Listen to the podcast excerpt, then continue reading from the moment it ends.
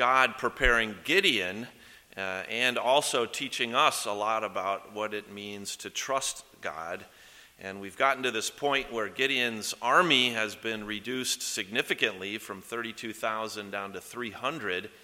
And um, you remember last week we saw that uh, God encouraged Gideon by bringing Gideon near and uh, allowing him to hear what was being said in the camp of the enemy. And uh, that really taught Gideon to fear God more than the enemy, who was also actually dealing with a lot of fear from the Lord. Uh, so we'll pick up the reading right after that at verse 15. This is the Word of God. And so it was when Gideon heard the telling of the dream and its interpretation that he worshiped. He returned to the camp of Israel and said, Arise, for the Lord has delivered the camp of Midian into your hand. Then he divided the 300 men into three companies, and he put a trumpet into every man's hand with empty pitchers and torches inside the pitchers. And he said to them, Look at me and do likewise. Watch, and when I come to the edge of the camp, you shall do as I do. When I blow the trumpet, I and all who are with me, then you also blow the trumpets on every side of the whole camp, and say, The sword of the Lord and of Gideon. So Gideon and the hundred men who were with him came to the outpost of the camp at the beginning of the middle watch, just as they had posted the watch. And they blew the trumpets and broke the pitchers that were in their hands. Then the three companies blew the trumpets and broke the pitchers. They held the torches in their left hands and the trumpets in their right hands for blowing. And they cried, The sword of the Lord and of Gideon. And every man stood in his place all around the camp. And the whole army ran and cried out and fled. When the 300 blew the trumpets, the Lord set every man's sword against his companion throughout the whole camp. And the army fled to Beth Acacia toward Zererah as far as the border of Abel Meholah by Tabbath. And the men of Israel gathered together from Naphtali, Asher, and all Manasseh and pursued the Midianites. Then Gideon sent messengers throughout all the mountains of Ephraim, saying, Come down against the Midianites and seize from them the watering places as far as Beth Barah and the Jordan. Then all the men of Ephraim gathered together and seized the watering places as far as Beth Barah and the Jordan. And they captured two princes of the Midianites, Oreb and Zeb. They killed Oreb at the rock of Oreb, and Zeb they killed at the winepress of Zeb. They pursued Midian and brought the heads of Oreb and Zeb to Gideon on the other side of the Jordan. Amen. This is the word of God. May God bless his word to us as we think about it together this morning. One of the most famous books on war is Sun Tzu's The Art of War, uh, written about 2,500 years ago. Uh, it's a Chinese uh, manual on tactics and principles and logistics of how to fight warfare. And it was very popular in Eastern cultures for generations. And it wasn't until after the Vietnam War, uh, when the Viet Cong were using principles from Sun Tzu's book, uh, that the, uh, the book came into the Western military tradition. But today it's a part of the curriculum at West Point. All of American intelligence officers, as a part of their training, uh, have to learn uh, and, and, study this book. And it, it, was said that General MacArthur uh, kept a copy of the book on his desk throughout his career. And uh, this is because uh, war is a discipline, uh, it can be studied and it can be learned. we have a U.S. Army War College in Carlisle, Pennsylvania, that does graduate level training in, uh, in the science of war, and it's a place where senior military officials go to learn about tactics and strategy for war. And uh, despite this fact, my guess is that uh, Gideon and his approach to battle is nowhere included in the curriculum as an example that we should follow when we're conducting war. that nowhere is it a good idea to take a force of 32,000, reduce it to 300, and then basically sneak up on people and try to scare them uh, in the middle of the night when you're outnumbered significantly. And yet, uh, the commentators want us to read Gideon this way. Uh, and I think if we, if we really understand what's going here, what's going on here, rather than seeing this as principles for how to overcome an enemy greater than we are, what we really see here is something about the victory of faith. It is, it is all God's work, it is God's doing. But the real battle going on is, is the faith and whether God's people will trust Him and Him alone. And of course, this is the battle that you're in every single day of your life. Are you going to live a life of fear and worry and anxiety, or are you going to live trusting in the Lord? A life of faith, a life of confidence in Him. And so, as we look at the passage, I hope what we'll see is God's great victory, and this is a great victory we're reading about, is seen in the faith that He gives to His people and the faith that He gives you. And you and I can celebrate God's great work by pursuing His purposes as we see Him at work. And as we look at the passage, Lord willing, we'll see how this uh, comes out of the text. Now, you children, if you're going to draw me a picture today, uh, draw me, maybe draw me a picture of the weapons that Gideon's soldiers use in this battle. Okay, and listen as we talk about why those weapons are so unusual and what they teach us. Uh, there is an outline in your bulletin if you'd like to follow along. I've also put a little map in there, and we'll talk about that later, uh, just to talk about what happens here uh, in this battle. Well, the first thing I want you to notice is that the battle you face, the greatest battle you face, is the one that's occurring in your own heart. Uh, we see this in verse 15. As we finally made it uh, to the battle after uh, weeks that we've been working through the book of preparation. And you remember the person that Gideon was when God first came to him.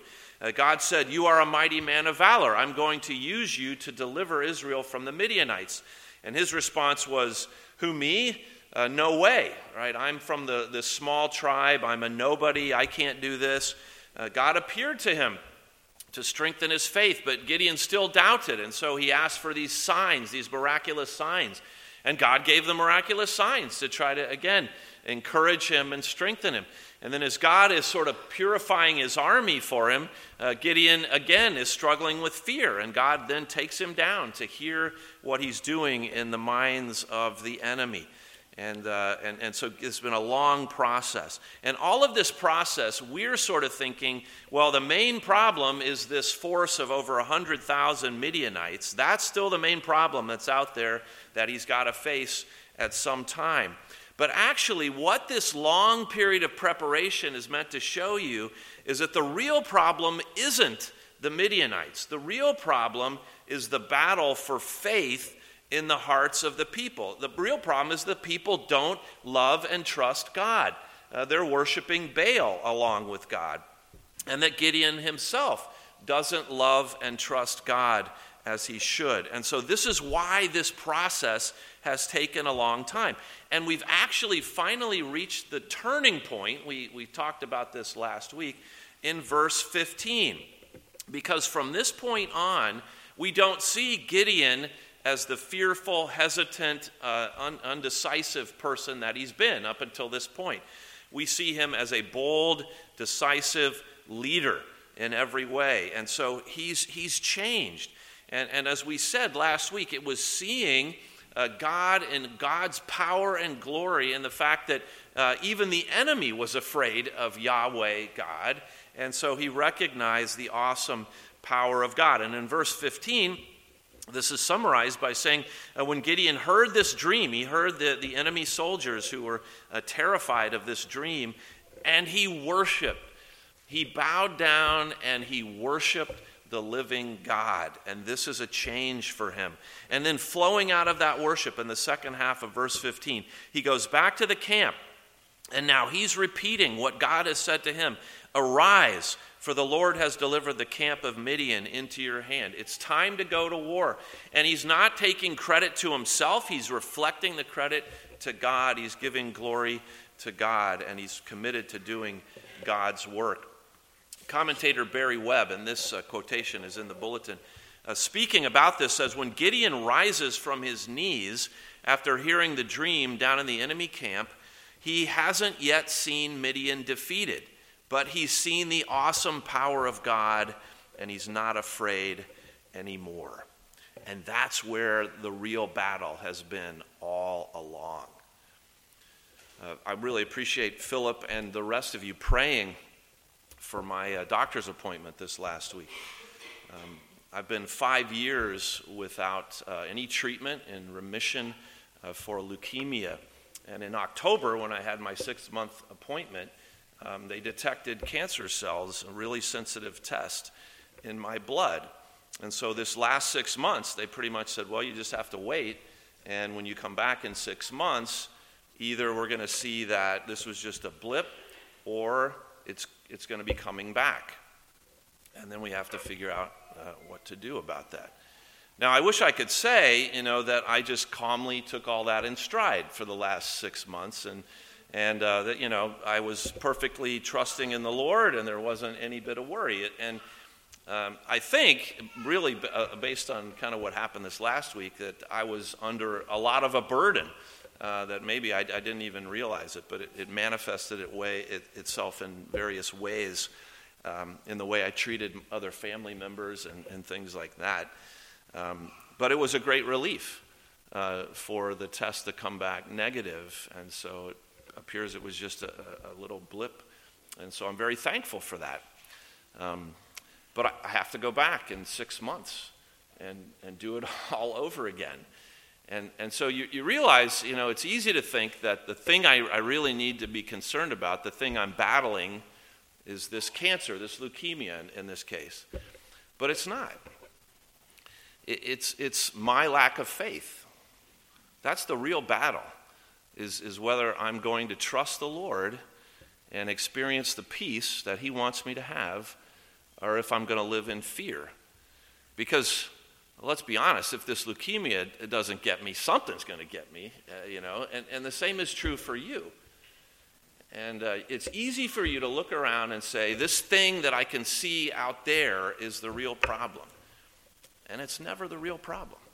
The real problem is what's going on in your heart and if you're going to live a life of faith or a life of fear. And this is what was going on in Gideon's situation. Well, secondly, we see here God's great victory is seen in the faith that he gives to his people. So in verses 16 to 18, we have the battle plan for Gideon and his 300 men. And we do see evidence right away that Gideon is a transformed man. Uh, verse 17 he says to them, Look at me and do likewise. Right? So as he's telling them what to do, the plan hinges on follow my example. He's not sending them off on this crazy mission. He's leading from in front, and he's going to be the one demonstrating to them how to do it. Verse 16 tells us he divides his 300 men into three companies, and he puts a trumpet in every man's hand and empty pitchers and torches. So he's handing out the equipment for the battle. And children, what is missing from this list of equipment? And you think of something that you might want to take into a battle that he is not giving to his soldiers at this point. Anyone have any ideas? Yes, Reuben. Okay, sword. Good one. Yes. Anybody else? Yes, go ahead. Lewis. Bows and arrows, good. Another one, yeah. Shield, good. Yeah. Armor, good. Yes, go ahead. What's that? Spear. Okay, I think we, we've got the idea, right? You, we could go on and on, right? There, there, I mean, there's not even a rock or a stick. There's literally nothing that can be used as a weapon. Uh, they've got ram's horns, they've got a torch, They've got like a, uh, some kind of a jar that they're using to cover the light, or they're going to surprise, they're going to sneak up and surprise the enemy. So they don't want the light to be visible to at the last second. So you, you explain to me how you're carrying a horn and a, and a torch and then a covering over the torch, and you're going to be prepared to fight. It, it doesn't look great. Uh, commentator Arthur Cundall said, Never did an army advance with such a motley assortment of equipment. And that's probably an understatement. Well, verse 18 tells us the plan uh, that uh, they're going to sneak down to the outskirts of this camp and um, they're going to follow Gideon's lead. And Gideon says, When I blow the trumpet, I uh, who are, and all who are with me, so the hundred men that he's got with him, they're going to blow their trumpets. And then when the others hear the trumpets, they're going to blow them. And uh, then they're all going to yell, The sword of the Lord and of Gideon. Again, what's the irony here? We're all yelling about Gideon's sword, and there's no sword anywhere to be found in this whole picture. Uh, so it's, a, it's an ironic way to go and to do battle. Uh, last Monday, uh, Eric reminded me of this. Last Monday is Patriots Day in Massachusetts, uh, which is uh, on the Monday closest to, is it the 19th, I think, of, uh, of April, uh, which historically was the day on which the shot heard round the world was fired, the Battle of Lexington, when 77 uh, Massachusetts militiamen opposed a force of 700 British regulars who were coming in to uh, take some weapons and things like that away. And these uh, 77 were outnumbered 10 to 1, but they stood their ground. Uh, they took heavy casualties but they delayed the British enough for many other colonists to be called to the battle. And that ended up, that, that, that battle ended up being a rout. And the colonists chased, thousands actually came out and chased the British all the way back into Boston and then put Boston under siege. And that was really the start of the Revolutionary War. And uh, it's inspiring. And it ended in an incredible victory. And recognize they were outnumbered one to 10. Gideon is outnumbered uh, something like 450 to 1. Um, and his army had no weapons. It's, it's kind of surprising. Even good commentators get drawn into the excitement. Uh, one of them saying, Gideon's plan is a brilliant plan.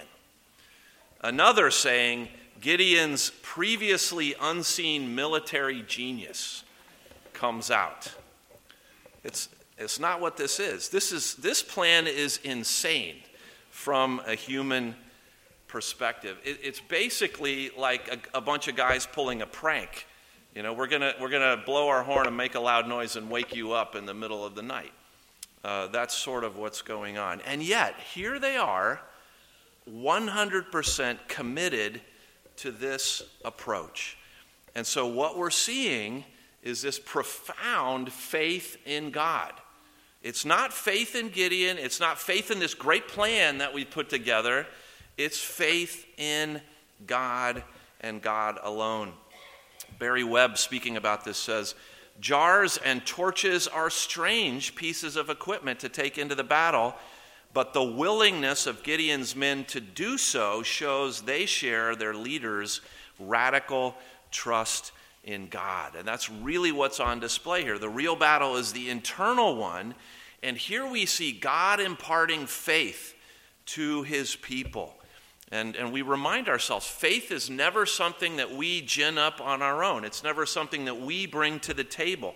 God is the one who, by his Spirit, gives faith to his people. I put in your outline familiar verses to us Ephesians 2 8 to 10. For by grace you have been saved through faith, and that is not of yourselves. It is the gift of God, not by works, lest anyone should boast. So our faith even is a gift of God. But then see how that goes on in verse 10. For we are his workmanship created in Christ Jesus for good works, which God prepared beforehand that we should walk in them. That, that, that part of this faith is flowing out into our doing the things that God wants us to do.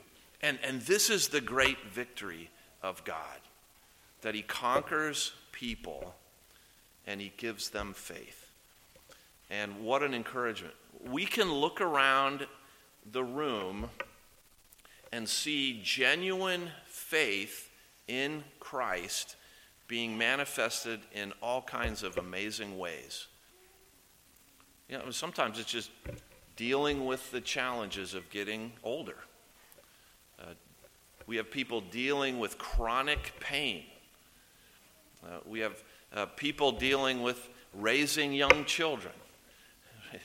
Uh, these things are all challenging, but when it's done in faith, see, this, this is showing us something about our God, our God who imparts faith into our lives to enable us to, to serve Him, whether it's at work or in the home or in the church. This is God's great victory, our faith.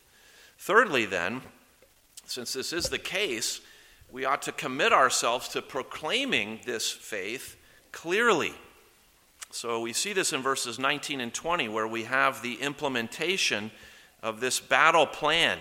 Uh, Gideon and his men uh, divide. They're going to come at the, at the big Midianite camp from separate sides.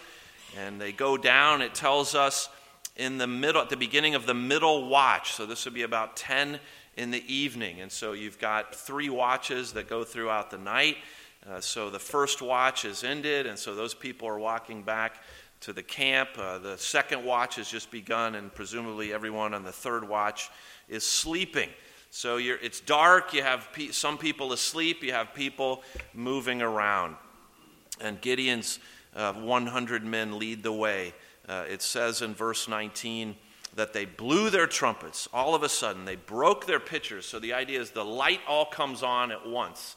Uh, the light of their torches is revealed, and they blow their trumpets and they yell, as verse 20 says, uh, as the other companies join in with the noise and the torches, and they cry out, The sword of the Lord and of Gideon. Again, without any sword in hand. In fact, verse 20 tells us they have the torch in one hand and the horn in the other hand. There's no sword in anybody's hand, and they yell out, The sword of the Lord and of Gideon. And some commentators have noticed, yeah, yes, uh, horns and this kind of thing, torches could be used as, as signaling equipment in war. But this, combat, this, this connection between a trumpet sounding and a shout of praise, we, we actually sang it before in Psalm 47. Uh, God has gone up with a shout, the Lord with the sound of a trumpet. Sing praises to God, sing praises, sing praises to our King, sing praises. And we're going to sing, Lord willing, after the sermon from Psalm 98. Shout joyfully to the Lord, all the earth.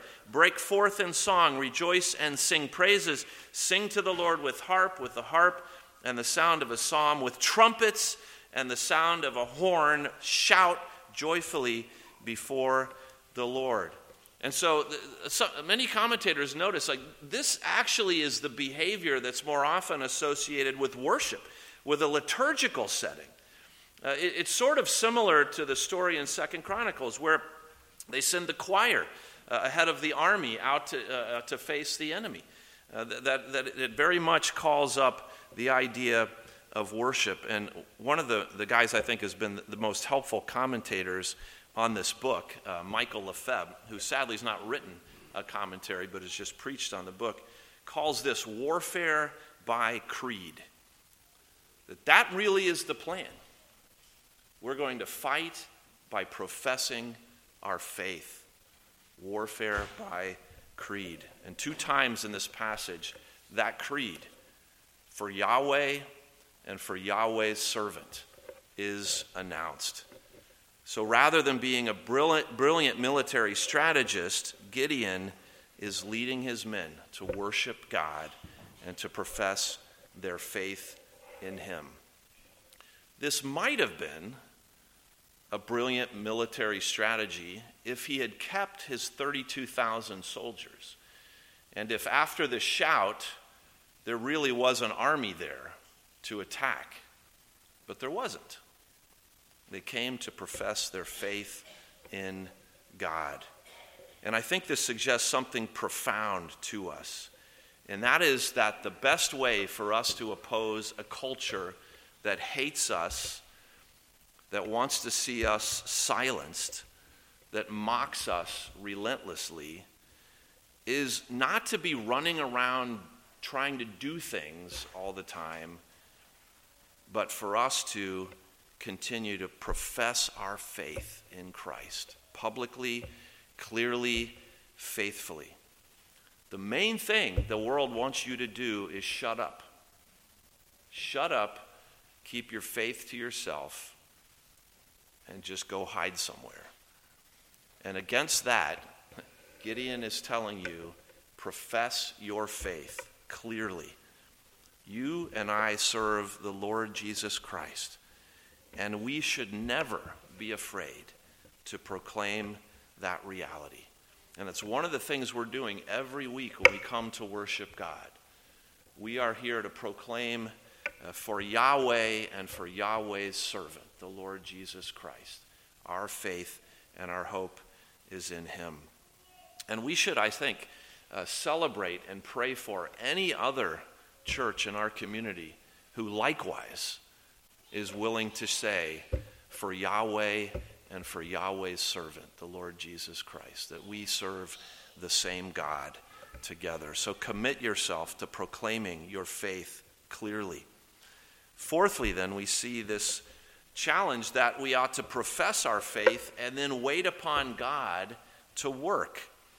So in verses 21 to 22, we see the effect of the sudden appearance of Gideon's men blowing their trumpets and proclaiming their faith. And that is this pandemonium breaks out in the camp. And in the confusion of the dark, there's people walking around, uh, there's people who are asleep, uh, they're jumping up and grabbing their swords, and they're starting to attack uh, each other. Uh, as it says, um, the whole army ran and cried and fled. And uh, when the 300 men blew the trumpets, the Lord set every man's sword against his companion throughout the whole camp. And then the army fled. And if you have the map that I put in the bulletin, you can kind of see what's going on here. So the Midianites, we said, would come from the east and plant themselves in the Jezreel Valley. So coming from the Mediterranean Sea right along this mountain ridge, all the way down here south of the Sea of Galilee, is the Jezreel Valley, is the great uh, uh, breadbasket of Israel. And so you see these green lines are the men who had come out of the northern tribes to help Gideon, uh, but then they had not stayed. And so then in yellow, right there, this little group of 300 comes and surrounds the Midianites who are camped uh, in this valley, or at least gets on one corner of them, maybe. And then in their terror, the red line shows you they start to flee uh, down to the south uh, to, the, to the fords across the Jordan River in an effort to get back uh, and to get away. Uh, and we'll talk in a minute about how the, uh, the Israelites pursue them. Uh, but this is, a, this is a supernatural terror that God has sent down upon them. It's very interesting. When they blow the trumpet in a military setting, you blow the trumpet, you're expecting one of your units to move forward. This is the call, like, let's move into battle. Uh, but verse 21 is really the key in understanding what's going on here because it said, after they call out the sword of the Lord and of Gideon, every man stood in his place.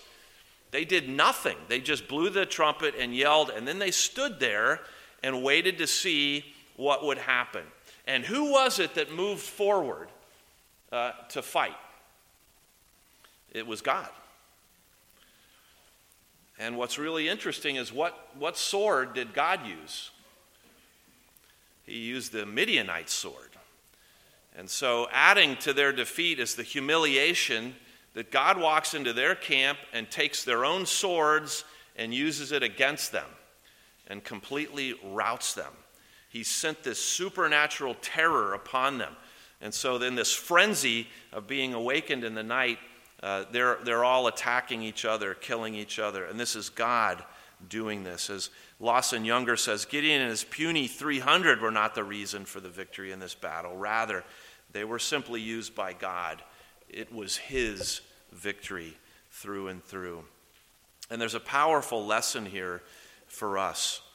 Uh, because faith means that sometimes you simply worship God and you proclaim and you profess your faith in God, and then you have to wait for Him to work. When and where and how he chooses to work. This situation we're reading about here has been going on for seven years.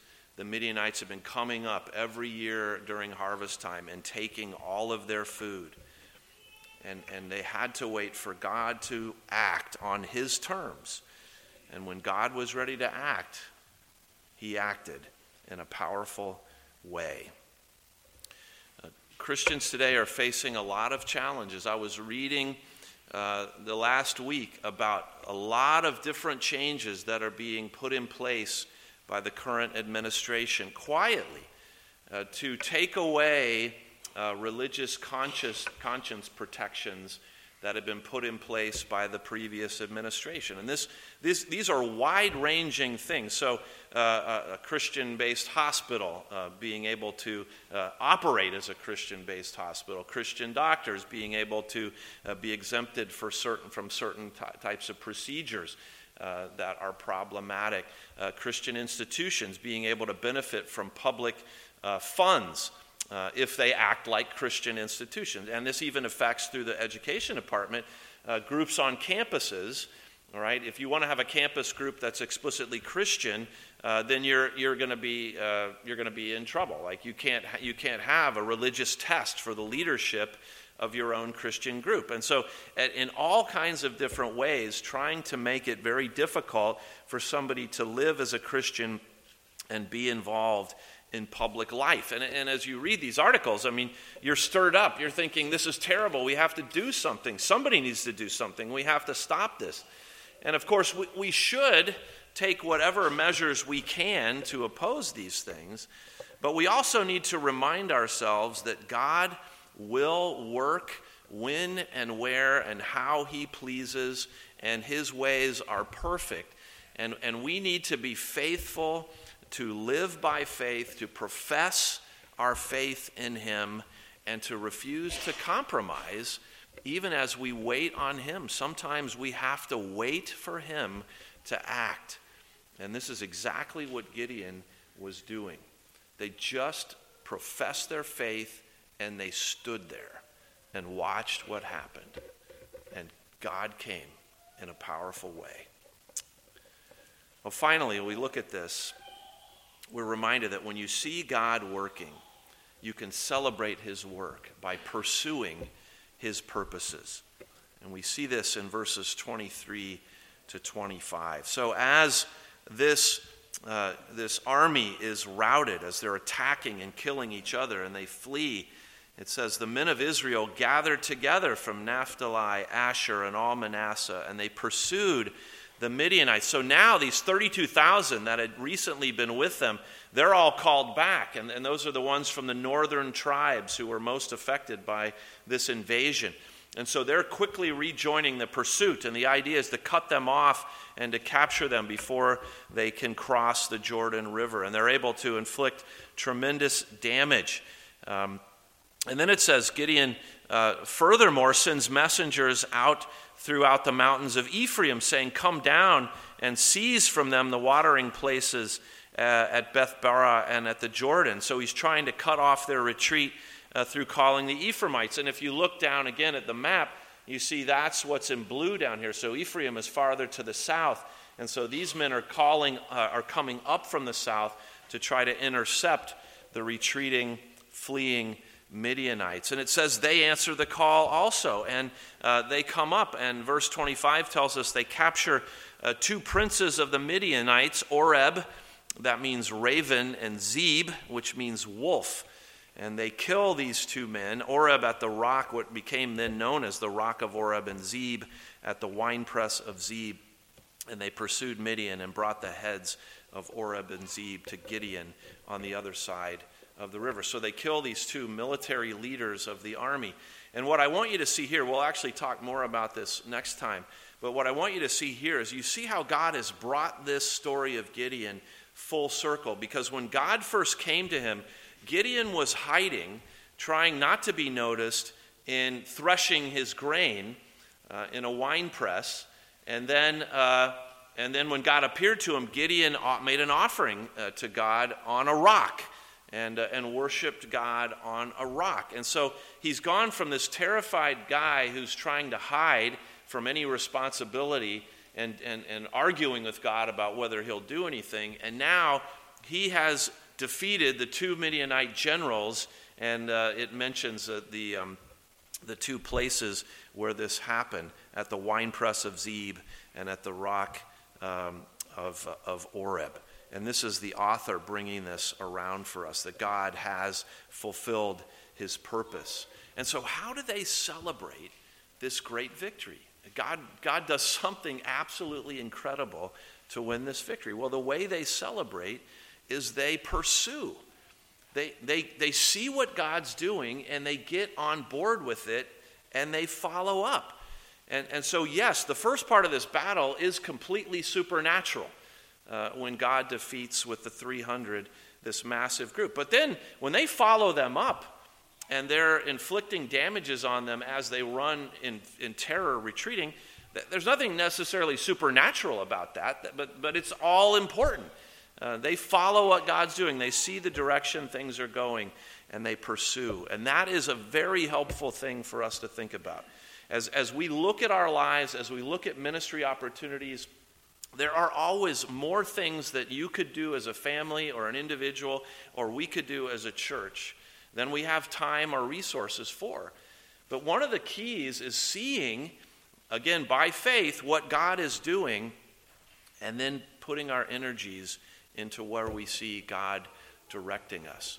Uh, we, we, have, we will have some very uh, big decisions to be making in, in the coming months. Um, Philip Hattis was praying about the architects who are, are working on uh, a plan for us to expand our facility on this location. Um, that would be a decision that would have uh, many implications about the future and, uh, and where we're investing and, and where we think the ministry is going. Uh, we recently became aware of another, uh, a larger church than ours that's get, that looks like it's getting ready to close and, uh, and, and, we, and we've talked to them about the possibility of whether uh, we could move into their building. Again, I mean, that would be a very big decision with a lot of implications that would put us in a different part of town. And, and so part of this is for us to figure out what's God doing and, and try to get behind what God's doing. Uh, it's, it's tempting. I mean, I can tell you, I have opinions about all this stuff. It's tempting for us all to think about what I want uh, where I want to drive and where I want to sit and all that. Uh, but uh, we need to be focusing on where, where does God seem to be leading us and how can we pursue His purposes as we serve Him by faith. And of course, this is something we just, we just cannot do on our own. On our own, we're exactly like Gideon. We, we are afraid. We are hiding. We just don't want anyone to notice us. We want to keep our head down and, and just fly completely under the radar. And God says the real battle is in your heart. In your heart. Are you going to trust me? Are you going to profess your faith in me? Are you going to wait upon me? Are you going to pursue when you see what I'm doing? You cannot give yourself faith.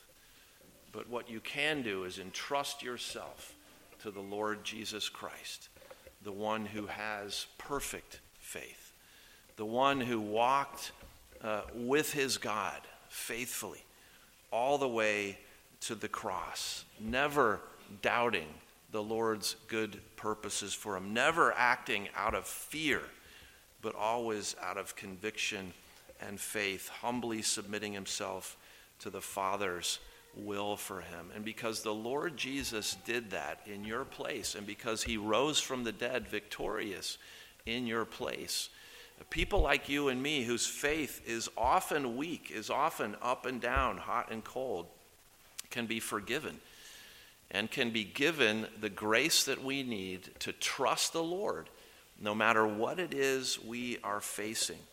At some level, we're all guilty of hiding our light under a bushel. We, we haven't professed our faith as clearly as we could have in the different circumstances of life.